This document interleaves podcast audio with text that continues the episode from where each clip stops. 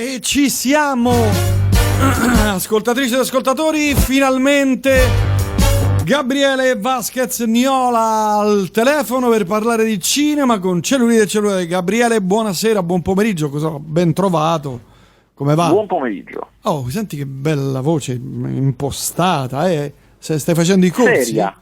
Stai facendo i corsi di impostazione? Sì, con i doppiatori italiani. Porca miseria. Beh, bello, bravo, bravo, bravo. Così è, è anche più, cioè dai anche più importanza a ciò che dici che è già fondamentale perché ricordiamolo, tu sei il più grande e importante eh, critico cinematografico del pianeta. Mai vissuto. Finora mai vissuto. Che vivrà in eterno. che vivrà sempre comunque. Volevo farti una domanda a proposito la, la, diciamo, la testata per cui scrivi. Tu, tu scrivi per diverse testate, no? Eh, sì. Sei un multitestata nucleare. Eh, Bad Taste, come sta, è andata sotto lockdown, per esempio? Allora, che, se lo, se eh, tu, che tu sappia, eh un po' tutte le testate giornalistiche sotto lockdown sono andate meglio perché la gente cercava informazioni sul coronavirus, ma quelle come Betteiste, che invece si occupano di tutt'altro, non, non certo. trattano il tema del coronavirus perché è una testata che parla solo di cinema, eh, hanno sofferto un po', specialmente per quanto riguarda la raccolta pubblicitaria. Tuttavia, eh, il, management, eh, l'amministrazione di Betteris è particolarmente illuminata e sveglia e scaltra. e, sei, e sei se, un lecchino. Cioè. Sì, i nostri bravi direttori, voglio fare un applauso al direttore. Al grandissimo, veramente illuminato direttore. E nonostante... Ma chi è il direttore? Andrea Francesco Berni. Cavolo, cioè, uno che ha tre nomi cioè, eh, sì, insomma, non, eh, è il primo, non il primo che passa. Ti metti sull'attenti. E mentre appunto, il, come ricorderete, durante il lockdown non uscivano più film, quindi eh, c'era certo. un problema, se non escono film le società di distribuzione non investono in pubblicità e quindi la testata manca il denaro proprio, sì. eh, sono riusciti a stringere una partnership con Sky perché Bad parla anche di serie televisive ovviamente certo. e, e, quindi ha retto bene, ha retto bene il colpo. Ah, vedi, vedi, questa cosa mi riempie di gioia, mi rincuora perché hai avuto il pane da portare a casa alla tua famiglia. Esattamente. Ma certo, cioè, t- tre mesi senza, senza film, mh, mm, che cavolo di cosa avete parlato? Sì, parte le serie, va bene, perché ne allora, sono uscite in quel periodo una riduzione degli articoli che venivano prodotti ovviamente, eh, ma lì diciamo che entra in gioco anche eh, un po' l'abilità, nel senso che sono un po' bravi tutti a scrivere le recensioni dei film che escono, scrivere gli articoli sulle notizie che arrivano dall'America. Certo, certo. Cioè, eh, che invece lavorare di creazioni originali, che non vuol dire inventarsi le notizie, ma vuol dire eh, creare degli articoli partendo da so, un anniversario di un film o trovare uno certo. spunto eh, particolarmente originale. I, i migliori dieci film degli anni 60, sì, noir insomma, francesi, cioè, no? Immagino. Lavorare ogni giorno su queste cose, certo. eh, fare degli approfondimenti su certi argomenti, insomma, non è stato facile per tre mesi, eh, però ce la si è fatta. Fatta. Adesso come va? Sta riprendendo piano piano? Sì, adesso sta riprendendo, anche se The Taste tra i siti di cinema è abbastanza orientato verso il cinema americano e il cinema americano è l'unico che non sta ripartendo, quindi ecco. comunque un po' si fatica. Eh, mm. Però diciamo che ci aiuta parecchio la, le, le piattaforme che invece ne sfornano di film e come. Ah, e hai delle notizie in merito a questo? Eh sì, perché io credo, e te lo dico, ci siano gli estremi perché noi facciamo causa a Netflix. Noi causa chi? che ovviamente vinceremo perché ma voi immagino chi? che Netflix non, non, riuscirà a difendersi. Ma, ma voi chi? No, non noi, io e te. Ah, noi due? Ah, sì, io eh, credo che ci abbiano rubato un'idea. No, no, no, no, no. Fermi tutti, adesso credo. Devi, devi spiegarmi bene. Credo. Allora, non è esattamente un'idea che avevamo avuto noi, no, però ci va vicino. Vale a dire, di adesso guarda, spacco tu, rompo tutto, distruggo tutto. Allora, vado dal signor uscito... Netflix, lo, sfo- lo distruggo. lo sfono, esci, esci! fuori dalla sede, esci infame. da eh, oggi che è 24, no 25, dall'altro ieri Eh? è disponibile su Netflix un film che si chiama Enola Holmes ed è la storia della sorella minore di Sherlock Holmes. Guarda, io ne ho visto un pezzo, ma mm, insomma lo, lo- lo sto vedendo così a, a pezzetti perché non mi sta fa- è un po' lento. Allora, io devo dire che Però l'i- l'idea, m- me- quando appena ho visto questa cosa, ho fatto questo, questi ci hanno fregato perché raccontiamo alle ascoltatrici e agli ascoltatori l'idea che ho avuto io, che sono un illuminato, era quello di fare Sherlock Holmes giovane. Esatto. Eh. Solo che c'era il problema che c'era già stato un film col giovane Sherlock Holmes che si chiama Piramide di Paura. Sì, Piramide di Però Paura. questi hanno un po' aggirato questa cosa e Eh, anche in maniera molto modaiola perché adesso è il momento delle protagoniste donne. eh. Provando con questo espediente. Ti piace l'attore che fa Sherlock Holmes? Sì, sì. Esatto, lui è anche quello che fa Superman adesso. Sì, sì, sì, sì. No, è, è bravo, insomma, è uno che... Allora, devo dire che a me piace, eh, a me Ah. piace anche lei come parla in camera, mi piace un po' che è un po' fatto eh, come un film per ragazzi, molto vivace, molto leggero, è una cosa che mi ha abbastanza conquistato. Mm, mm. Però secondo me con gli avvocati che ci ritroviamo noi, cioè Quelli potenti, eh, ci certo. sono i margini per fargli causa. Dici, eh? Ci danno un Eh, sacco sì. di soldi? Secondo me qui c'è da fare i soldi, te lo dico. Ah. Viva Andrea Francesco Berni, qui scrive Giovanni, capito? Sempre Vi- viva il direttore. Eh, un applauso. Con i fiorellini, mette tutti i cuoricini, capito? Senti, invece hai avuto modo di vedere mm, eh, Perry Mason? No, non ho avuto modo di vedere Perry Mason, però, però ho cominciato a vedere West Wing. Ah, hai visto la prima puntata?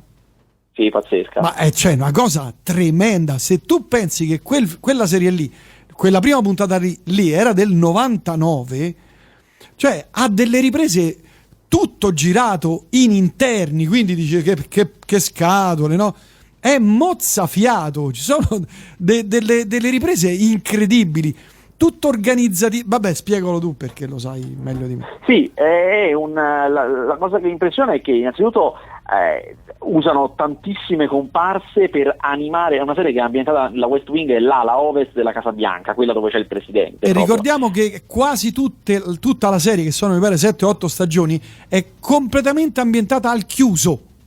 Sì, nel- nell'ala ovest per l'appunto della, della Casa Bianca, Che piena di uffici eh, eh, cioè, e che- lo che- popolano di una marea di comparse che stanno nello sfondo, rispondono al telefono, si muovono, passano, poi è tutta eh, fondata su questi eh, piani sequenza di dialogati in cui le persone camminano e parlano, si spostano da un ufficio all'altro e intanto parlano e davanti gli passa una persona, poi dietro gliene passa un'altra, poi c'è quello, poi salutano un altro, poi uno fa una domanda, ah, ci vediamo dopo e intanto portano avanti la trama eh, dell'episodio e più in grande poi ovviamente la trama della stagione. Il primo, l'altro, una cosa che io ho apprezzato tantissimo del primo è che non fanno che parlare del presidente, che però non si Non vede. si vede, E il presidente è bravo. caduto alla bici, il Bravo. presidente si è fatto male, qua e là e là. Poi a un certo punto, siccome un po' la trama entra nel vivo, c'è qualcuno che ha fatto una brutta figura in televisione, dovrà chiedere scusa, eh, ci dimentichiamo di questa storia del presidente e in quel momento, bam, lo fanno entrare in scena ed è Martin Sheen, il padre di Charlie Sheen, che è anche il protagonista di ehm, eh, Apocalypse Now, per dire,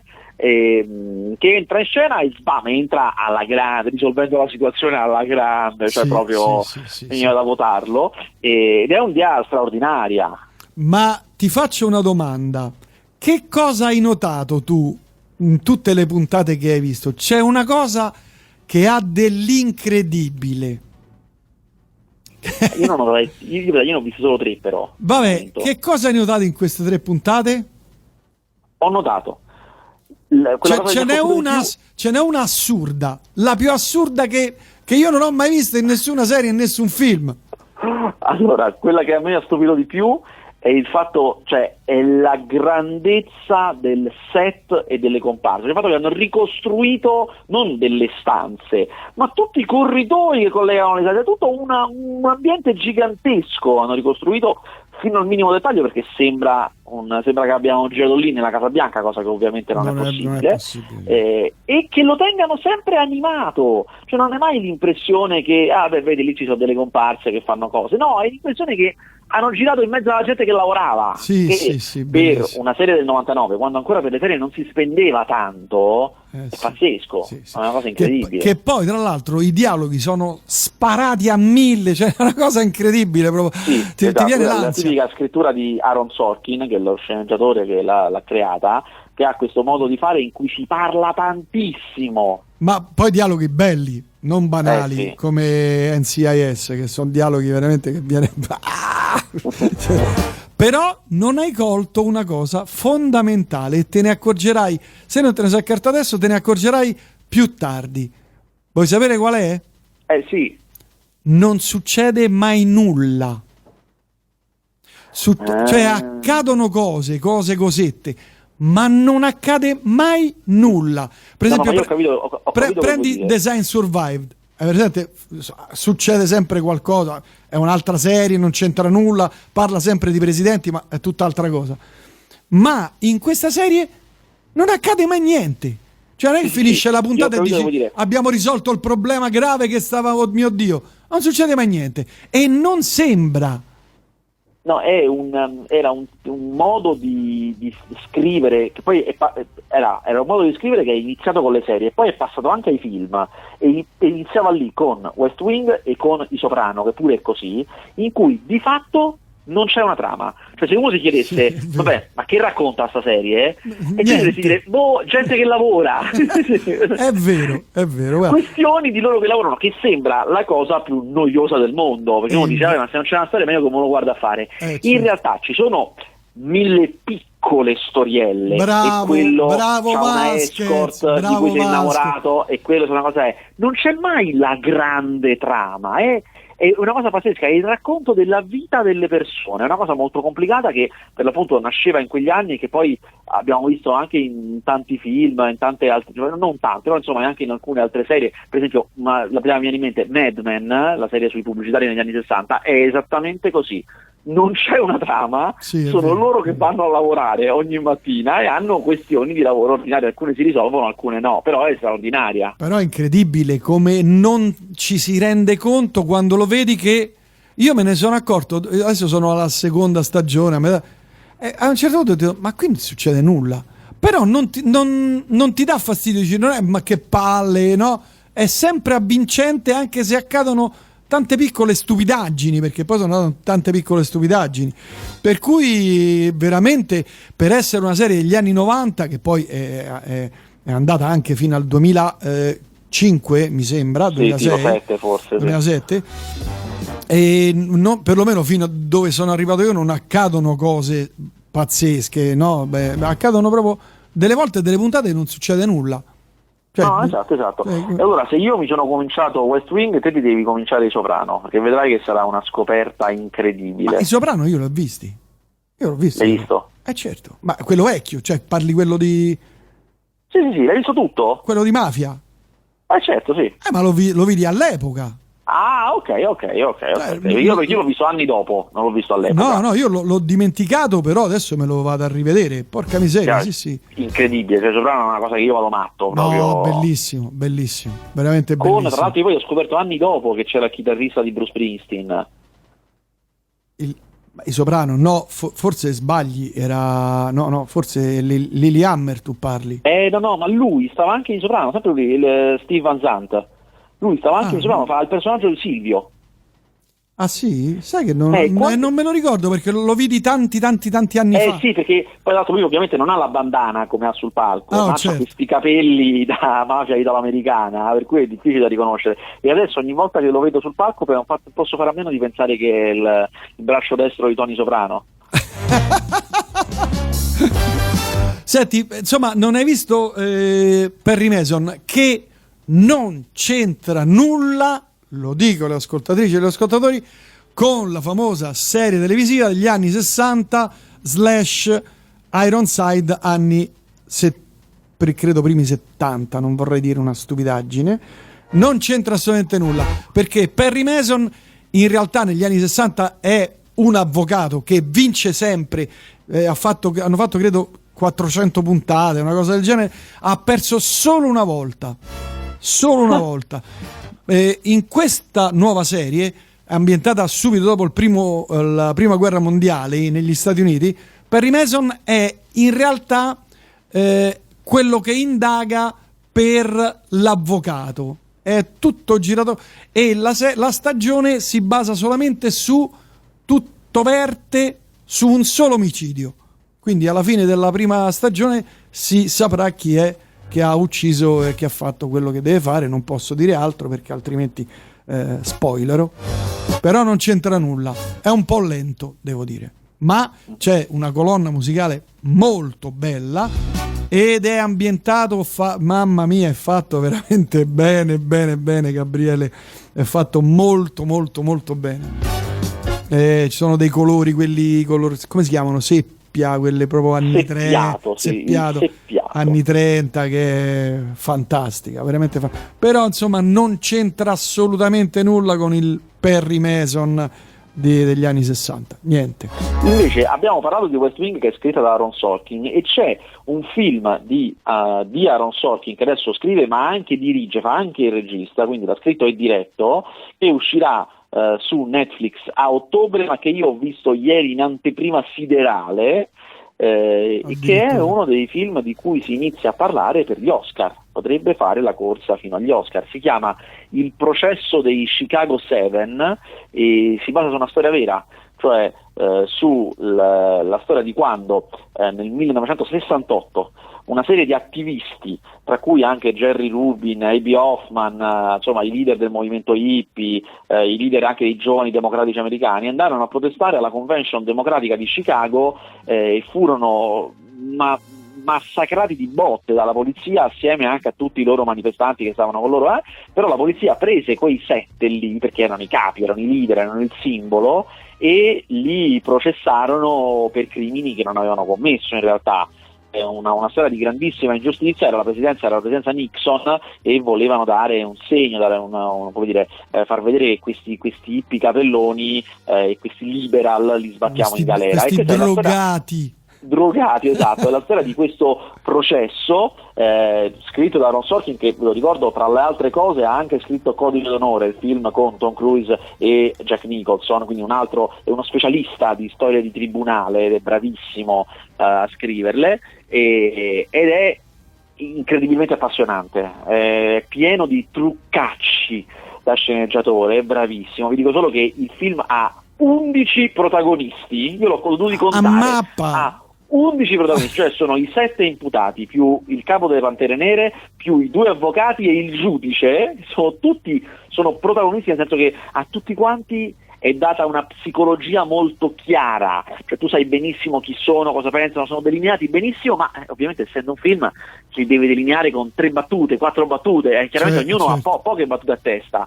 Difficilissimo eppure magistrale, gli attori più famosi hanno il loro assolo, anche se tu non, sei, no, non è che ti viene a dire, ah ecco vedi, mo, mo, mo, mo l'assolo, no, è tutto molto integrato nel film, però c'è un però cioè il film è, lo dico, tecnicamente è pazzesco, è anche recitato benissimo. Ma? È moralmente abietto, secondo me. che vuol dire moralmente? Ragazzi, un discorso cioè, di etica.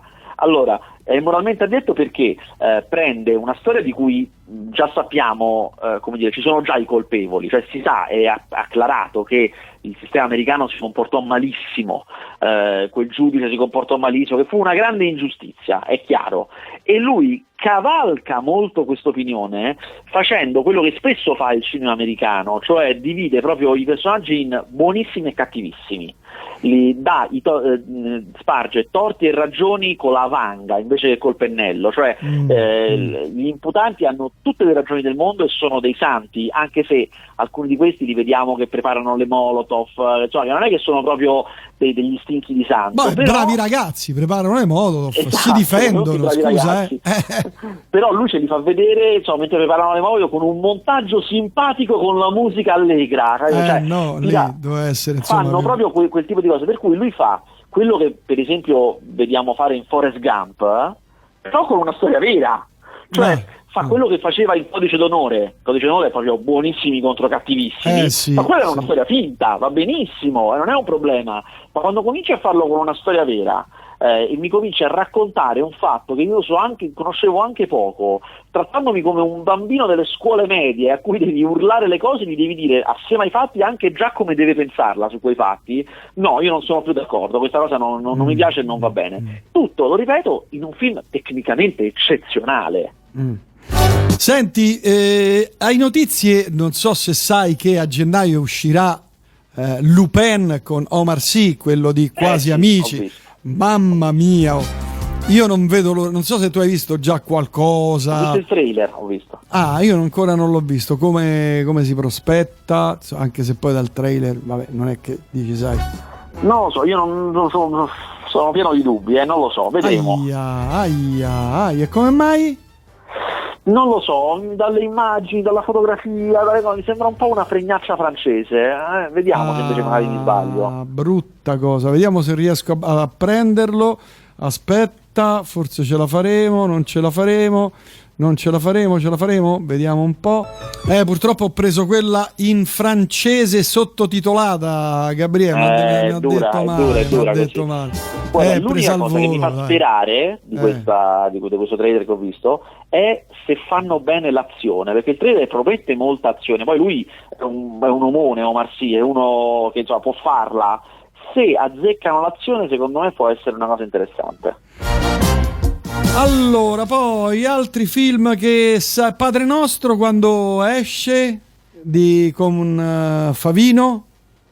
esce questa settimana, è uno dei film di Venezia, è il film con cui Francesco Favino ha vinto la Coppa Volpi uh, a Venezia, ed è un film che io ho odiato, secondo me è bruttissimo, è sicuramente il più brutto che io ho visto al Festival di Venezia. A mappa! Oh.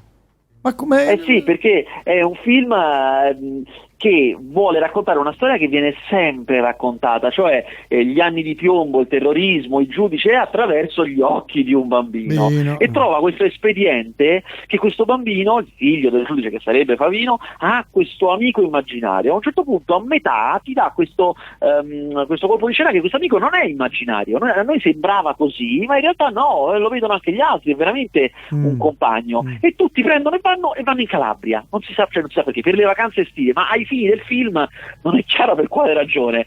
In Calabria fanno queste vacanze, cioè la trama diventa un'altra cosa. E poi, non ve lo sto a dire perché magari lo andate a vedere, ci sarà di nuovo un colpo di scena a quel punto abbastanza scontato che ritornerà alla trama dell'inizio. Mm. Ma è un film sconclusionatissimo in cui non sei mai dalla parte di nessuno. Cioè io non, non capisci perché dovresti, dovrebbe importartene qualcosa delle vite di questi personaggi.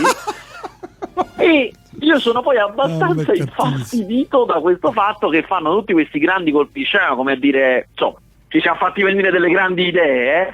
quando mm. poi in realtà il film vaga disperatamente cercando un senso per due ore, che è un tempo poi insomma impegnativo, ecco. Eh, lo credo. Senti, invece il giorno sbagliato con Russell Crowe un po' diciamo... Allora, dopo, accennato... dopo, il covid come tutti noi eh posso... c'è un po' allora, ne avevamo accennato la puntata scorsa è il film in cui eh, è un film che sembra un po' un film anni 90 che si facevano parecchio negli anni 90 un po' come un giorno di ordinaria follia in cui una mattina un uomo in macchina sbrocca male ma proprio male eh, chiaramente in questo film lui non solo sbrocca male, ma ha anche dei precedenti, un violento. È. L'idea che a me piace, ah, sono due le idee che a me piacciono. Uno è che lui sia proprio così ciccione, è proprio grosso, ciccione come gli, l'americano medio, è anche vestito come l'americano medio, che solitamente l'americano medio ciccione lo identifichiamo con un carattere abbastanza facioso, eh, gentile, sono sempre molto ridanciani, eh, so- socievoli, ecco.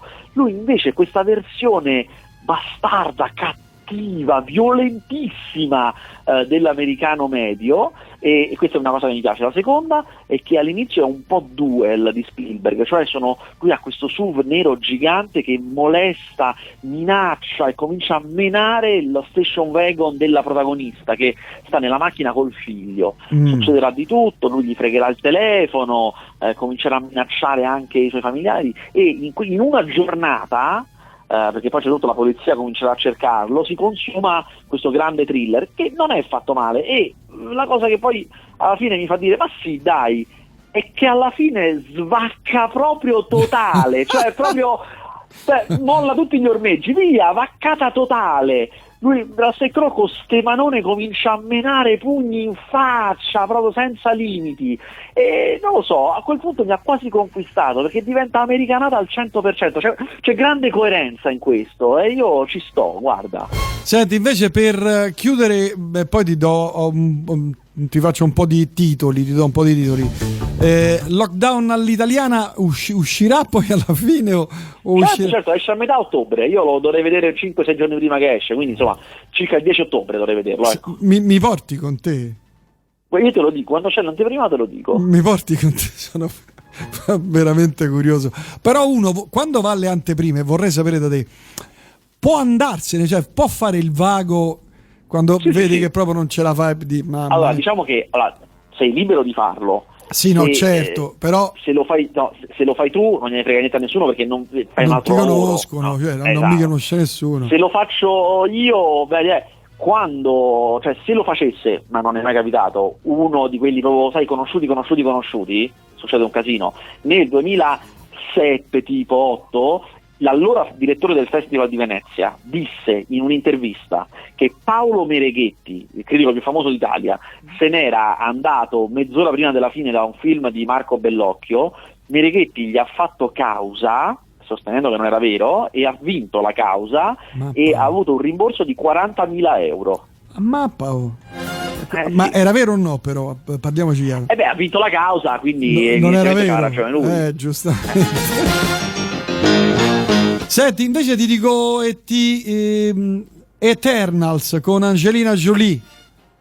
Non ne so niente. Non ne ah sai... no, ma no, il film Marvel, scusa, scusa, no, no, il eh, film sì, Marvel, eh, no, no, sì, importante, eh, sì. scusate, perché io mi, mi, ricordavo il titolo italiano che è Gli Eterni. Eh, sì, ed è diretto da una donna, da Chloe Chao, che è una cinese americana, cioè una cinese nata in Cina proprio, nata e cresciuta in Cina, che però è andata a studiare in America che ha fatto un paio di film molto d'autore, molto da festival e addirittura ha, è la, regista che ha vinto il Festival di Venezia di quest'anno, cioè ha vinto mm. ora il Festival di Venezia con Nomadland e adesso farà eh, un film Marvel, che è una cosa che insomma non pensavo sarebbe mai capitata che il Leone d'Oro di Venezia sul, subito dopo fa un film Marvel. Però evidentemente perché è brava, cioè riesce ah, sicuramente, a... Eh, sicuramente. Io di più, lei il film ha già girato, eh. siamo in fase di montaggio. io credo mm. che il film sia finito, non lo fanno uscire per ragioni di Covid. Eh sì, quelle, eh sì le, i titoli che ti sto dando sono già credo tutti pronti, ma usciranno 2021 come Morbius. Esatto, ma come anche chi è che è stato spostato? Ah, c'è una notizia per te, però prima diciamo che è stata. Eh, Wonder Woman è stato spostato, sarà al 2021 mm. e gli esercenti non l'hanno presa benissimo la, gli americani la stanno facendo un po' sporca con gli esercenti perché veramente stanno spostando tutto. Invece da ottobre io so che cominciano a partire gli italiani, cioè cominciano a esserci un sacco di uscite in Italia, comincia veramente a riempirsi tanto ah. eh, di uscita. Per fortuna finalmente hanno deciso mm. di popolare mm. le sale, mm. mm. anche perché eh, lì è un po' un tira e molla, nel senso che i film non uscivano perché non tutte le sale aprivano. Adesso invece siamo più o meno piano piano arrivati all'80% delle sale aperte. Mm, quindi diciamo, c'è quindi, stato un accordo diciamo, di massima. Eh sì, quindi diciamo che adesso allora sono pronti a far uscire il film. Mm, mm. E ti posso dare notizia ufficiale, proprio scritto nella pietra. Eh? 007 esce quando deve uscire, cioè novembre. novembre. Ma vai, perché vai. mi hanno perché mi hanno mandato, cioè hanno approvato le richieste di interviste, quindi farò interviste al cast e se fanno le interviste vuol dire che il film esce. esce. il film, bella questa cosa. Che bella notizia che mi hai dato, in questa annata terribile mi hai dato una buona notizia. Allora, la cosa difficile sai quale sarà? Che eh. tutti, io ho intervisto anche i produttori, i broccoli, anzi lei, la, la figlia di broccoli. Posso, e... posso venire? No, eh. No, ma sarà sicuramente via Skype, 100%. Ah, beh, certo, certo, giusto, hai ragione, hai ragione. Hai ragione. E eh, gli dovrò chiedere eh, chi è il prossimo James Bond, che è la domanda che gli faranno tutti. Eh, eh certo. cui, sicuramente non risponderanno, ma è sicuro. Però tu Però registrala con, registratela con qualcosa così me la mandi. Io mi devo inventare una maniera, un sistema per avere un qualcosa. Un... Allora, non mi potrà dare uh, il nome, però ti avere potrebbe... un un indizio. Sa- so. Sai da cosa potresti partire? Sarà ancora inglese? Eh, questo è pure buono, sì, eh? buono. Sai io che pensavo di dirgli? Di, di, da, da, Ci sono stati i Bond più ironici, come Roger Moore, poi avete preso Daniel Craig, uno più duro, eh. Dove volete andare? Cioè, che mm. tipo mm. umano volete? Mm. Questo, Ma... Volete un duro, volete un simpatico, volete un bello? Eh. L'altra che potresti fargli è, o farle, è, eh, sarà conosciuto o meno? Sarà famoso o, sarà, o non sarà famoso? Giusto, per questo. Queste tre cose messe insieme, poi dopo tu me le passi a me, io le elaboro e come tu sai sono uno, uno bon, un bondiano di ferro, le elaboro... Fai l'identikit, o fai il disegno, fai l'identikit. Credimi, credimi, credimi. Senti, Tomb Raider 2 a marzo uscirà, non ne sa nulla, Lara Croft ritorna, eccetera, no? Uh, sì, cioè, sì, sì, certo, certo, scusami, stavo pensando ai videogiochi, no, ma certo il film, perché c'è stato sì. il, ci furono di Tomb Raider con Angelina Jolie, poi ne è stato fatto un reboot sì, qualche anno fa sì e con Alicia Vikander e sì, dovrebbe uscire poi il 2, certo. Mm. Poi Ghostbusters Legacy eh, questo c'è da capire, eh. c'è proprio da capire come viene, non lo so, perché eh, ci sarà strana, Bill Murray. Di, eh. È una storia di ragazzini, i protagonisti saranno dei ragazzini, è una storia che parte in campagna, quando in realtà Ghostbusters era tutto New York, è strano, eh, però c'è la squadra vecchia, gli autori sono quelli di, di, quelli storici. Sì, no, ma c'è Bill Murray, Dan Aykroyd, Sigourney eh, Weaver. anche loro, certo, eh, certo. Uno no, è morto, però gli sì, altri ci sono. Gli altri ci sono. Poi eh, Shang-Chi, Shang-Chi. Shang-Chi. Shang-Chi. Non ne so niente. Non ne sai nulla. Matrix 4, maggio 20, 2021. Ma anche lì mi sembra una grande minestra riscaldata. Mm Te ne do un'altra di minestra. Qui non è minestra riscaldata, è proprio semolino riscaldato, proprio brodetto. John Wick 4. Eh, siamo arrivati alla fine lì, eh. Siamo arrivati alla fine. Io, guarda, in, nel John Wick 1 eh, va bene. Il 2 già cominciava a correre con queste mani e gambe aperte. Che non capisco, eh, avrà qualche impedimento. Perché, perché cammina, cioè corre così ma, ma, l'avevi visto come? Io non so spiegarla. Eh, spiegala tu agli, agli ascoltatori e alle ascoltatrici come, come, cavolo corre strano. Se, boh. No, non, non, non ho idea di perché. Ah, non, non, lo sai? Perché, ma, ma, ne, ne, ma è una cosa, è una cosa mia. la Gerini c'erano. Sì, no, ma è una cosa mia che lo vedo che corre in maniera proprio no, goffa, e cioè tro- troppo eh, esasperata, esagerata, quando fa una cosa si muove tutto. Cioè, riguardati il 3 e mi darai retta. Va bene. Jurassic World Dominion a giugno, vabbè, eh, non, non, diciamo, Vinam a giugno, eh, poi che altro c'è? Su, Beh, eh, c'era Fast and Furious che si era spostato, mi sembra, appunto a maggio-giugno. Sì, anche The Batman. Eh, pure quello. Quello ci ha avuto il set bloccato dal Covid e poi si è scoperto che il Covid ce l'aveva proprio il protagonista, Robert eh, Pattinson. Sì, sì, sì. Uscirà, dovrebbe uscire il primo ottobre addirittura. E ci sarà anche, attenzione, un film su Elvis Presley. Attenzione, sì. E dunque la star sarà Austin Butler. Mm, non conosco. Ma neanche io. Poi altre cose, vabbè, Halloween, Spider-Man 3, Animali Fantastici 3, Mission Impossible 7 addirittura uscirà il 19 novembre del 2021 e poi altri, vabbè. Ah, quello, io, io, vi ricordo che quello è quello che è girato nello spazio, eh? è ufficiale, lo vuoi girare nello spazio. Quale? Mission Impossible 7? Eh sì, Tom Cruise lo va a girare nello spazio d'accordo con eh, Tesla, che fanno i razzi, no? Loro fanno... Eh... Ma, ma tutto il film? No Tesla, Elon Musk.